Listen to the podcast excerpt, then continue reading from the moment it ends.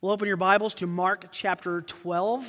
Mark chapter twelve. We're continuing our study of the book of Mark, but we're also continuing in one very long day in the life of Jesus.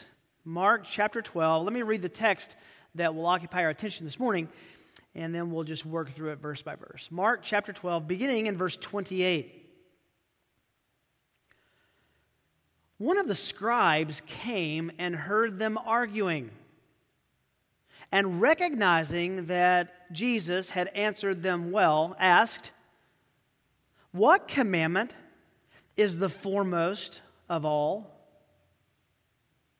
Jesus answered, "The foremost is, 'Hear, O Israel, the Lord our God is one Lord, and you shall love the Lord your God with all your heart, with all your soul, and with all your mind, and with all your strength. The second is this: you shall love your neighbor as yourself. There is no other commandment greater than these." The scribe said to him, "Right, teacher, you have truly stated that he is one, and there is no one else besides him, and to love him with all the heart, with all the understanding, with all the strength, to love one's neighbor as himself is much more than all burnt offerings and sacrifices." When Jesus saw that he, this scribe, had answered intelligently, he said to him, "You are not far from the kingdom of God." After that, no one would venture to ask him any more questions. We've spent several weeks now working through what is really one day in the life of Jesus. It's Tuesday of Passover week. The large temple complex that we call the Temple Mount, which is the area surrounding the temple proper itself, is thronging with people. Upwards of one hundred thousand plus would be able to stand on that rock slab. And now the prophet from up north, Jesus the Galilean, the one who had performed many miracles, who had been to Jerusalem a few times before, who people had seen from a distance, who people had heard teach, and most recently, who had raised Lazarus from the dead just a few months earlier and just two miles from the very place they were standing, was now occupying unusual and enormous influence and interest and attention on the Temple Mount. He begins teaching. He begins debating. He begin, begins talking. Remember, just uh, uh, yesterday or Monday of that week, he came in and was righteously, rightfully enraged that they had turned the temple into a place of commerce, overturned the money changers' tables, and had already caused a ruckus. He was the talk of the town. This caused the unabashed hubris of the Jewish leaders to be threatened, and it caused their pride to be unleashed. They are so angry, so fed up with Jesus, that they actually begin plotting his murder. But first, they want his murder to be laid on him and have himself indict himself rather than do something covert, which they will end up doing in just a few hours. They try to trap him. Over and over with successive groups, they come and try to trap him. Remember, the Sanhedrin was a group of Jewish leaders that was made up of the representatives of the leading religious and theological classes in Israel. There were the, the there was the, the Sadducees, the Pharisees, the elders, which were representatives of the, of the tribes themselves, the lawyers or scribes, as we'll meet here in a moment. They all tried, one after one, group after group, to ask Jesus a question in front of the, the crowd that had gathered around him, that Jesus would, would answer in such a way that he would be made out to be a fool, unknowledgeable, unbiblical, or say something that would be, be worthy of condemnation. So, in successive debates, he has been challenged by Pharisees and Sadducees and the Herodians and the elders. And now, he's approached by a scribe. Now, before we go into this, this text, it's important that we stop and say, what, who were the scribes? What is a scribe? Well, the Greek word that we translate scribe actually means just a writer. It was also translated many times in your Bible, lawyer. Now, when you think of a lawyer, you can't think of a lawyer in our terms with someone who goes to law school and, and knows the civil code and is able to uh, deal with criminal and civil offenses. That was all wrapped up in their leading governmental document, which was the law of God itself. So to be a lawyer in that time was to be an expert in the Mosaic law, to which was applied all of society. So a theologian and a lawyer were one in the same in Jesus' day. The scribes were the one who wrote up, ones who wrote up legal documents. They were the group responsible for the copying and tendering of the scrolls of the Old Testament Scripture. And again, they were the scholars, they were the theologians of the day, they were the seminary professors, if you will.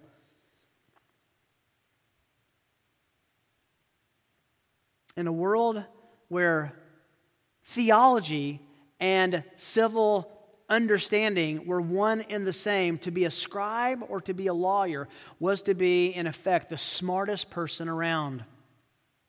Consequently, they were the ones who determined how the Word of God was interpreted, how it was practically applied in daily life. They were the most respected theological leaders of the Jewish council, the Sanhedrin. And just a little uh, point of record in, in the time of Jesus. Most of the scribes had been in opposition to the Lord. For years, they had been challenging him and saying, how did you come to the position of authority that you claim? How can you teach like you teach when you never went to our schools? We never taught you. There was one scribe, however, if you'll remember in Matthew chapter eight, verse nineteen, who after hearing Jesus teach, this is really encouraging, Matthew eight, eight, nineteen, the scribe says, "Teacher, I will follow you wherever you go." It's a good insight that most of the scribes were in opposition against Jesus, but there were some who heard, who listened, who wanted to follow him. In the coming hours and in the coming days here in Jerusalem, it will be the scribes who are entrenched in Jesus' execution, according to Mark eight thirty-one. They would be the plotters. They would be the give the theological justification for the execution of this miracle worker from up north. And in a moment, if you read down the text, or in just a few moments as Jesus is teaching, he will have quite the indictment against the scribes. Look down the page at verse thirty-eight. Mark twelve thirty-eight. In his teaching, he was saying, beware. Remember, he's talking to the crowds in front of the scribes who were standing there in their elaborate robes. This was like, you know, the PhDs on graduation day who walk around in their robes that show what they know. There's a place to honor education. That's not what these men were doing. They were dressing up in long robes to be loved and admired and respected. How do we know that? Listen. Beware of the scribes who walk or like to walk around in long robes and like respectful greetings in the marketplaces and the chief seats in the synagogues and the places of honor at banquets, who devour widows' houses for appearance sake. They offer long prayers. These will receive greater condemnation. There was a rift between Jesus and the scribes, and he is about to, in just a few, few uh, paragraphs here, call them out for the exact hypocrites that they were. They loved themselves. They loved their pride. They loved being respected and being looked up to and wearing fancy things so that people would give them the best seats at all the banquets. They loved themselves, but this scribe is different. And this in- interaction with Jesus is fundamentally different than anything we've experienced in this study of the Tuesday in the life of our Lord during Passover week. Here we meet a scribe who is motivated by sincerity instead of antagonism. And we know that because Jesus all but says that very thing at the very end, at the very end of this interaction. He says, this is our title for the day, you're not far from the kingdom. You are not far from the kingdom of God. You are moving in the right direction toward truth, not in the wrong direction away from truth. This is a breath of fresh air in this week. If only for a moment, it shows that there were some who were listening. And listen, we have to remember, Jesus' mission from the very beginning wasn't an abject failure. Yes, people uh, uh, were fickle and bringing him in as the king and then would be saying, crucify him. Yes, there were there were uh, the Jewish leadership who, was, who were against him, but there were some, including his own disciples, who understood the good news and followed him. This man, we don't know the end of the story. I so wish we did. We don't know if he ends up following Christ or coming to Christ, but he's awfully close at the end of this interaction.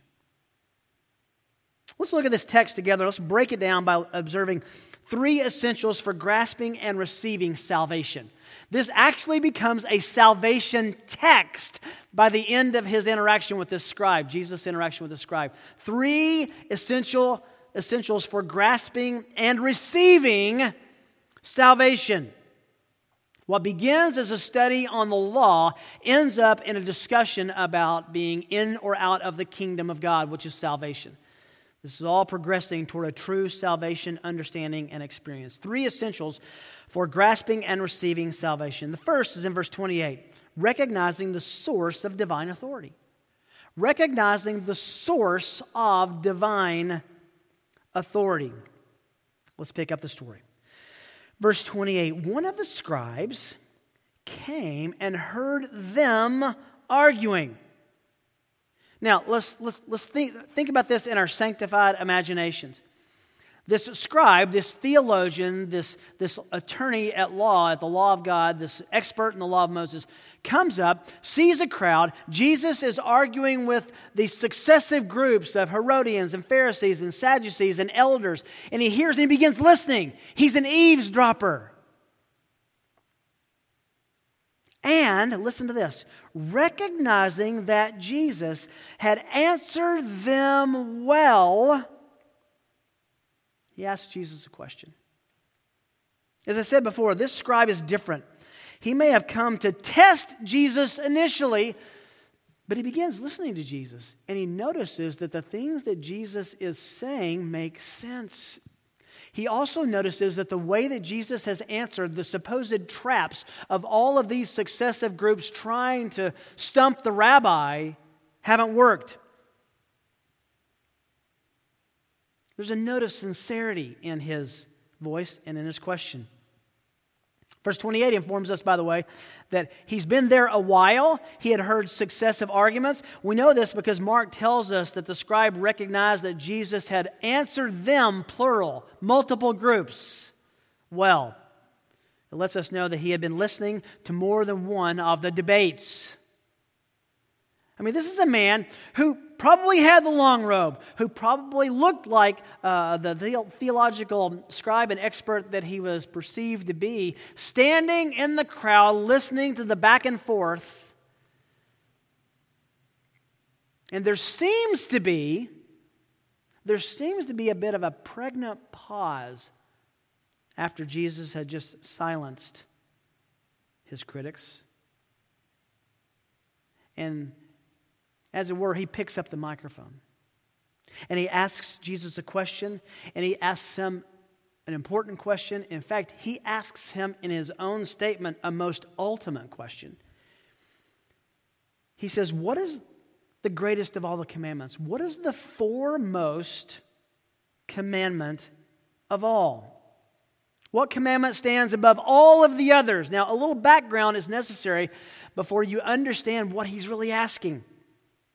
The rabbis and the leaders of the day had shifted the focus over the previous several hundred years from obedience and loyalty to God as their loving Savior, their, their King, and from looking at God morally and obeying Him, they had begun to create an entire system of countless civil and ceremonial laws that they could actually obey, which would make them feel better about themselves, which they could actually lord over the people so that they could en- enact uh, temple taxes and punishments.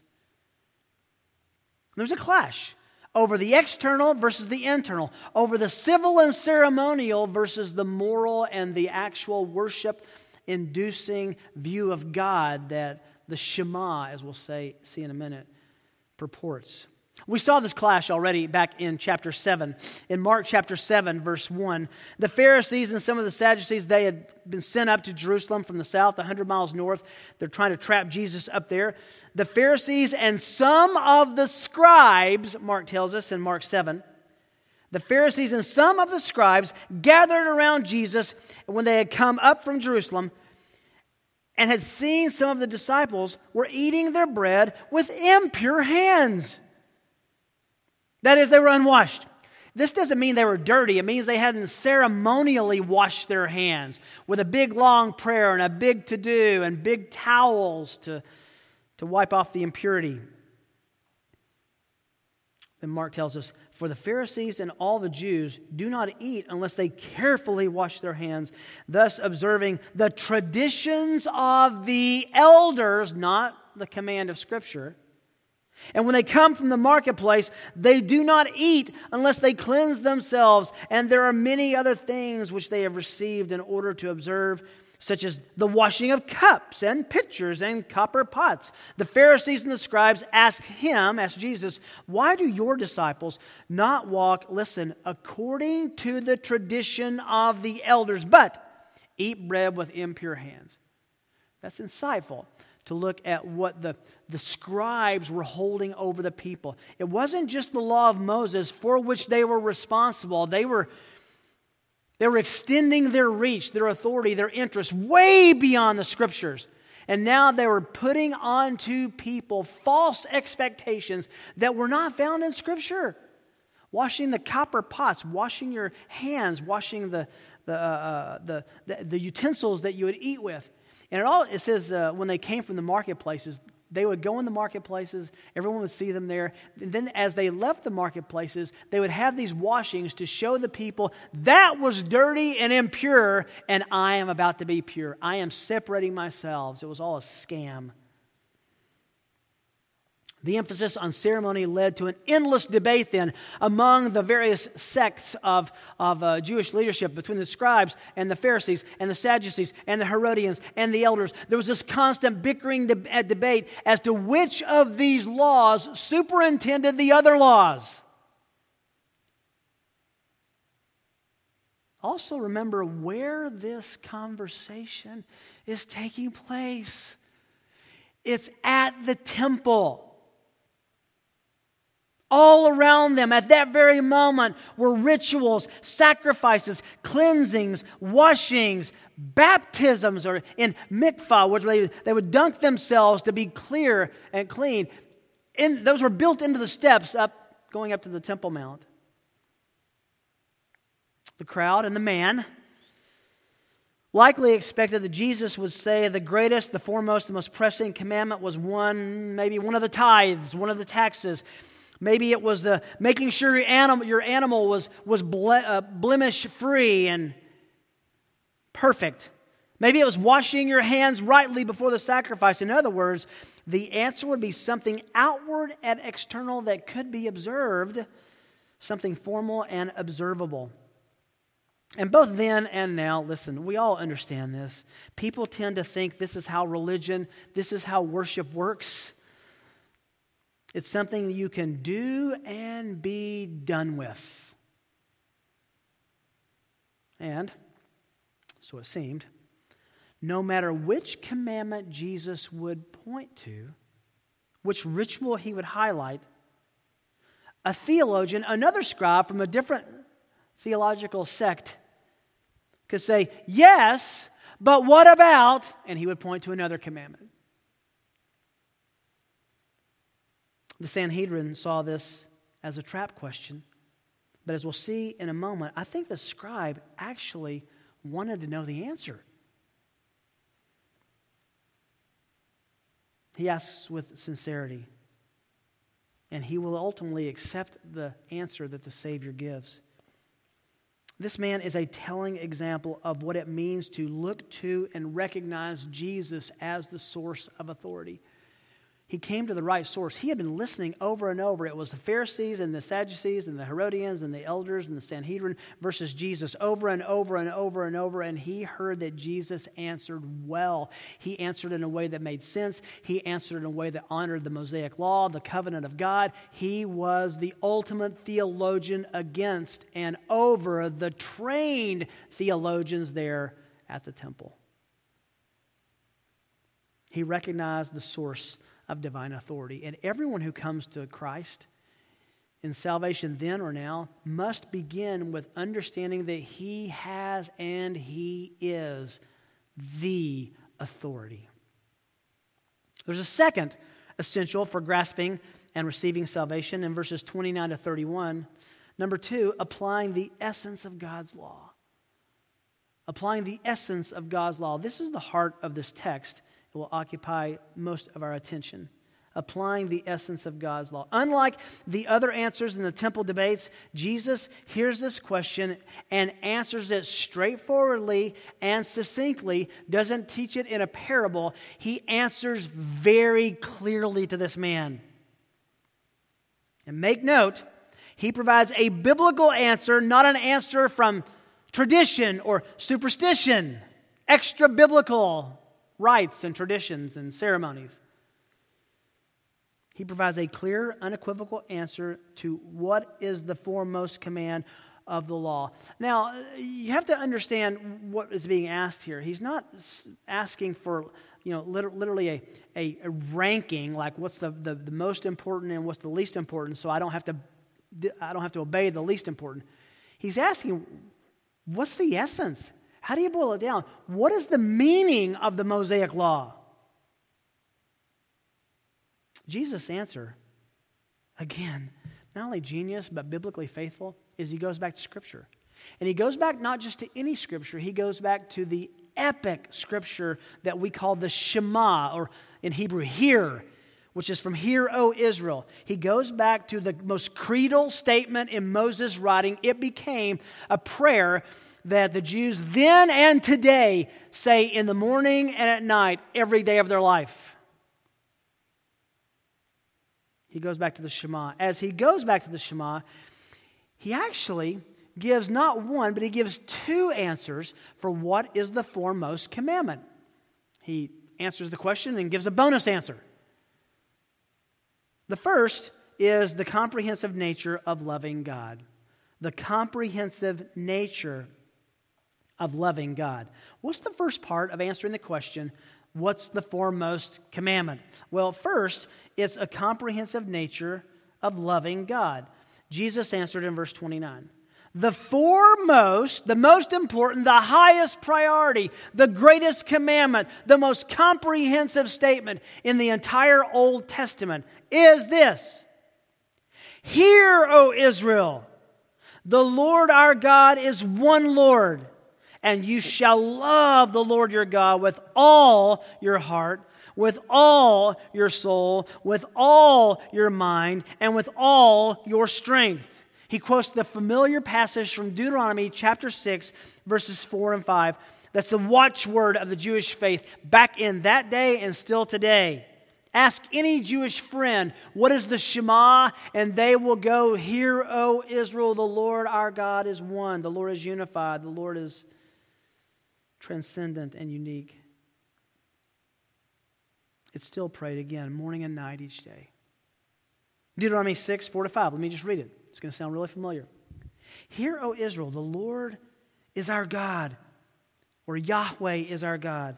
Yahweh, the Lord is one. You shall love the Lord your God with all your heart, with all your soul, with all your might. Now, if you're If you're paying attention, you will notice that the Shema originally in Deuteronomy chapter six has three applications, and Jesus has four. Jesus adds the word your mind to your heart, your soul, and your strength or your might. How do we reconcile this? Did Jesus misquote Moses? No, no, no. Remember in the Sermon on the Mount, over and over and over, he keeps saying, you've heard it said, but I say. You've heard it said, but I say. You've heard it said, but I say. With divine authority in how he instructs from and interprets the Torah, the law. Who gave him that right to augment the very words of the living God in Scripture? The answer is, he has that right because he is the God of the Scriptures. Jesus can give footnotes and expansions to anything in the Old Testament because he is the author. By the way, there's nothing contradictory in this. The Shema was as important to the Jewish pious believers during that time as the Lord's Prayer or, or the Apostles' Creed is to you and to me. In fact, in Second Kings twenty-three twenty-five, the righteous reformer Josiah was judged entirely by the Shema, by this, these two verses. So what is this, what is this about? What, how, first of all, how can Jesus add the mind to that? It's just being comprehensive. All he's saying is all that you are. Four times in this text, four times the word all is used, which simply represents and magnifies the comprehensive nature of the command in all your heart, soul, mind, strength, every dimension of your life, as we say in our, our mission statement. The Shema and Jesus' answer here point to Yahweh, to God, as the only true God and thus the only one who has a rightful claim to every dimension of a person's life. The heart, all of our emotions. The soul, our spirit. The mind, intelligence. The strength, our will. He has the right to own all of who we are. The Greek text In the, case, in the Greek text, I should say, each of these four commandments is prefaced by the Greek preposition ek, meaning from the source of, out of. In other words, we are commanded to love God not simply with our whole heart, but out of our whole existence. It generates from the heart. William Lane writes, to love God in the way defined by the Great Commandment is to seek God for His own sake, to have pleasure in Him, and to strive impulsively after Him. I love that. Strive impulsively after God. Jesus is here demanding a decision and readiness for God and for God alone in an unconditional manner, end quote. So let's ask a question then. What does it mean to love God from all that we are, from the innermost parts of our existence, our heart, soul, mind, strength, comprehensively, every dimension of life? How do we love God? Well, remember that you learn to love what you give yourself to, and what you give yourself to reveals what you love. The true test of what you love, if you want to know what you love right now, and if you want to know the dimensions of love expressed, the true test of love is by observing what you give your time to, what you give your attention to, and what you give your resources to. That is a very quick revelation to your own heart as to what you love. Said another way, to love God is to give Him our time, our calendars, our attention, and our resources. But there's something deeper. That's all interwoven in the most basic fundamental expression of love in the Old and New Testament, and that is simple obedience. First John five three, for this is the love of God, that we keep His commandments. And if that sounds harsh, John goes on to say, and His commandments are not a load, they're not burdensome. Jesus said, God, very God, if you love me, you will keep my commandments. Love, then, is not an emotional attraction. It is loyal obedience and following. Love is not an emotional attraction. It is loyal obedience and following. I just remember over and over and over and over again as my three sons were growing up, hearing my, my, my precious wife say to them when they would say in a moment of discipline, trying to get out of some kind of, of discipline or, or punishment or, or uh, uh, bad consequences. Yes, but Mom, I love you. And hear her say, if you love me, then you'll obey. It's the same issue here. We love Christ. We love God. We express our love deepest, foremost, the most sincerely as we obey what He said. Now listen, it's clear that the Jewish leaders during this time were more interested in showing off ritual than obeying from the heart. They were private, there were rather, private and personal things going on within them that were different than what looked like certain ritualistic obedience external and outside of them. They didn't have a comprehensive devotion to the Lord in moral obedience. So as Jesus continues to talk, He provides not only the answer to the man's question, but He also gives him a second one. You need to be sold out to God, not a religious system, not do's and don'ts, not careful observances. That's the caboose, not the engine. Do you love Yahweh? Do you love the Lord your God alone? Is He the, the greatest focus of your time, your your attention, and your resources? Does He own you? Now that would have been enough. He could have said, there's the answer, and walked away. But He goes on, and that brings us to our, our second subpoint here, which is the selfless nature of loving others. Not only comprehensively loving God, not only giving Him our all, who we are, and in the deepest part of our being, in the extent of all we are in our being, the comprehensive nature of loving God. But secondly, we see that part of the great commandment of, of God is the selfless nature of loving others. This would have been an unexpected answer to which this scribe will adhere to and agree in a moment. He says the second is this, and you can almost hear people who started to murmur stop. He answers this, and before people could say, that was good, that was wrong, I agree, I disagree, He says, before you go on, I gave you the first, I'm now going to give you the second. The second is this, verse thirty-one. You shall love your neighbor as yourself. There is no other commandment greater than these. It's interesting, He's commandment singular, greater than these together.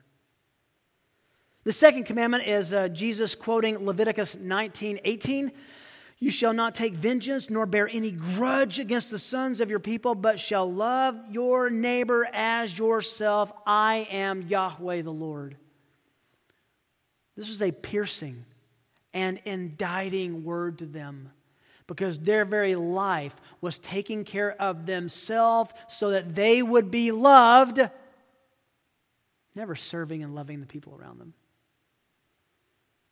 As we'll see later in the chapter, these men were far more concerned with their own self-appearance, self-love, being noticed by all than they were ever serving others, especially the poor, and we'll learn that when we come to the widow's mite. This will be evident when they extort a poor widow's last penny. They weren't interested in others, only themselves. So, let's stop and with Jesus for a moment. And if we're going to love our neighbor as ourselves, how do we love ourselves, and who is our neighbor? It's important questions to answer. Well, think about this. Who is our neighbor is simpler than you think. Your neighbor is, drum roll, the person you're next to. Not just the person you live by, the person you're standing by. The people in your living room right now are your neighbors. The people at the cubicle down the office suite are your neighbors. Anyone who you're next to, anyone whose presence you are sharing, that's your neighbor.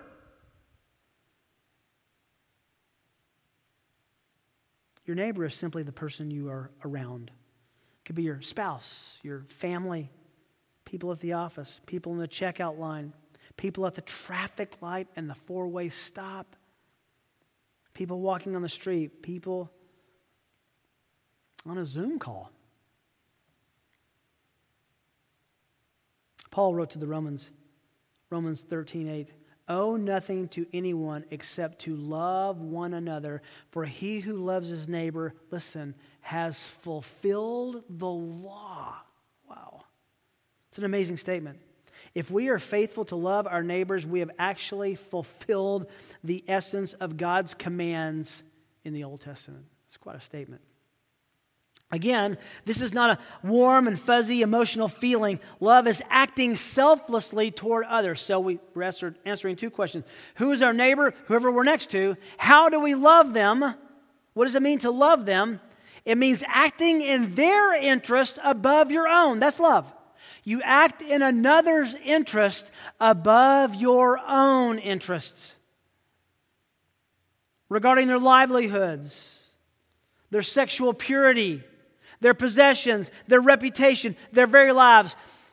It's the very exacting essence of the final six commandments in the Ten Commandments. Those are all how you love your neighbor, how you look out for them and their rights and their preferences and their interests and their property and their spouses and their marriages, their reputation. That's how you love someone else, is you make sure that your life makes theirs better and you don't look to them as how their life might make yours better. In other words, the ultimate example, the ultimate way to figure this out is to simply look internally with our selfishness and then refract that to others. What do I mean by that? Jesus said, in everything, treat people, Matthew seven twelve, treat people the same way you want them to treat you. We call this the golden rule, right? This is the law. This is the prophets, Jesus says. The golden rule. So ultimately, it's It's recognizing selfishness so that you can slay it. It's understanding how we want to be treated in our selfishness and then transmitting that in a divine self-denying reversal that's supernatural into thinking that's how I'm now going to treat others is how I'm going to be treated. That's how we love others.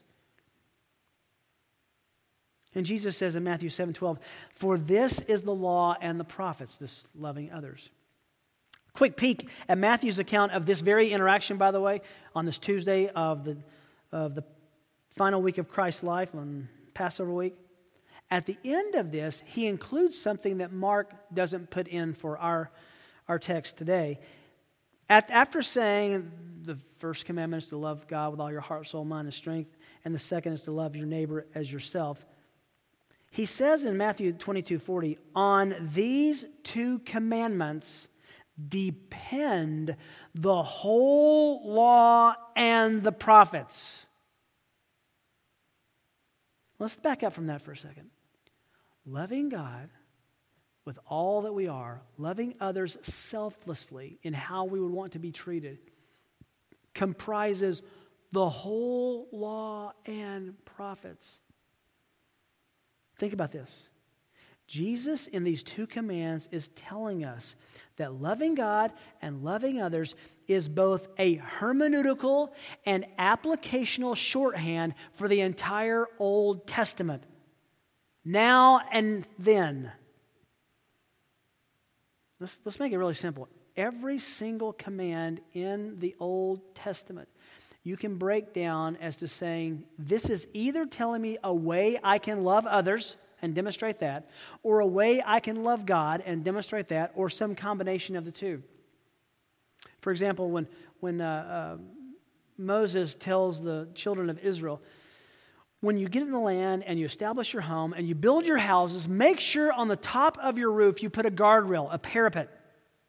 When you put that parapet up there and someone goes up on your roof, if they were to fall off, that's their fault. If you did not have the guardrail and they fall off, that's your fault. That's how you love one another, is by having that parapet.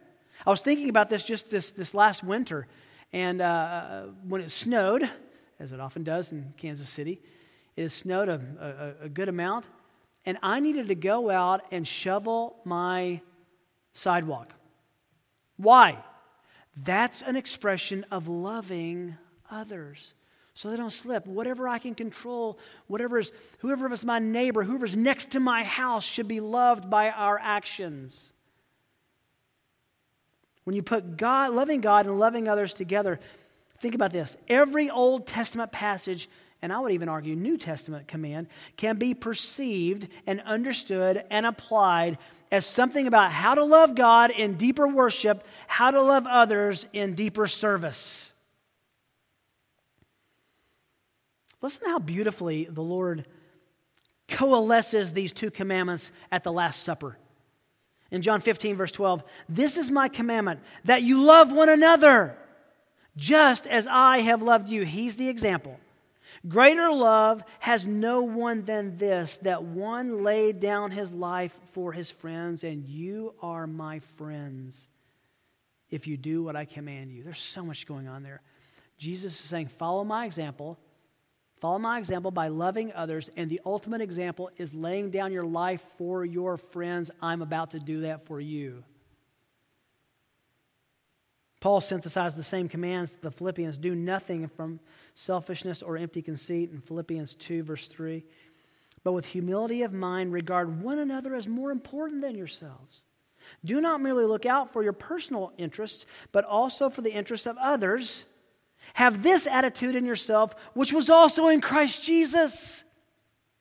Their worship by this point in the early church was focused on the living, resurrected Lord Jesus. To love and worship Him and to serve and put the interests of others ahead of your own were one and the same. They, they blended together.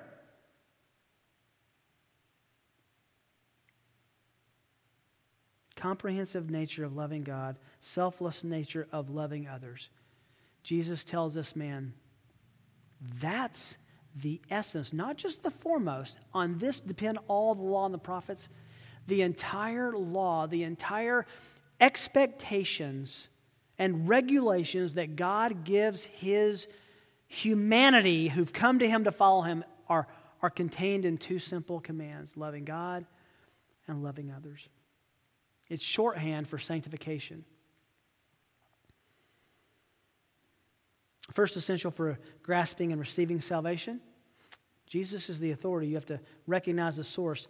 Secondly, applying the essence of God's law. If you're going to be one of God's children, you have to operate with His values. And Jesus just outlined the values of a salvation exercise, application, and a kingdom citizen. Which brings us finally to number three, understanding the invitation of the Savior.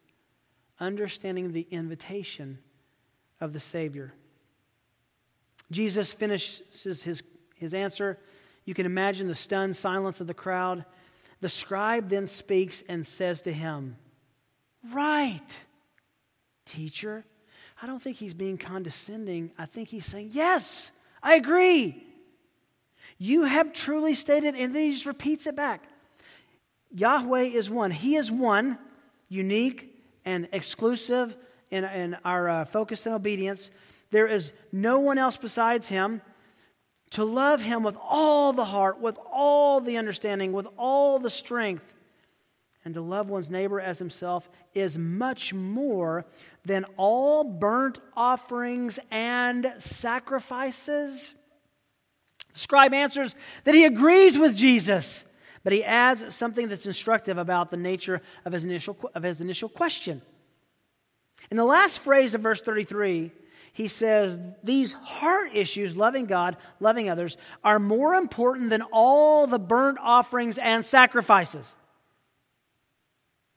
Remember, where they're standing.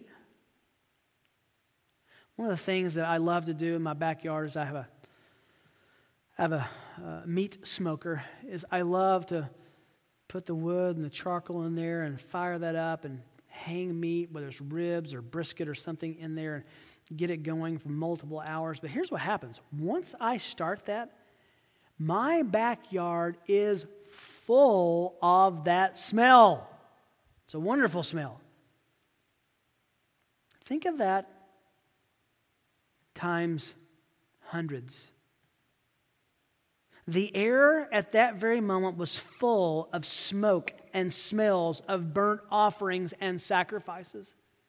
Smoke would have been wafting in and out of this conversation, no doubt. And the man says, it's much more important than the burnt offerings and sacrifices that we are, our senses are, are, are aware of right now, to love God and to love others. This was the week of offerings and sacrifices, being Passover week. But this is an outlier scribe. He, he's different. He agrees with Jesus that the heart is more important to God than external ritual. This is nothing new. Nothing new at all. Samuel said in First Samuel fifteen twenty-two, has the Lord as much delight in burnt offerings and sacrifices as in obedient, obeying the voice of the Lord? Behold, to obey is better than sacrifice, and to heed, to honor, to obey, than the fat of rams. Now look at Jesus' response to this sincere scribe. Verse thirty-three, thirty-four. And, and just, just this is this is biting. This is telling. When Jesus saw that he had answered him intelligently, which is another way of saying all day and all these interactions with all these groups, no one has answered me intellectually, intelligently, with any degree of exegetical uh, fidelity. This man was unique. He answered intelligently, which is a way of saying the others had not. And Jesus says to him, you are not far from the kingdom of God. After that, no one would venture to ask him any more questions. This passage is amazing. Jesus says something that would have made the listening crowd gasp. This takes us back to our first point. Who gave you the authority to define who is a kingdom citizen and who's not?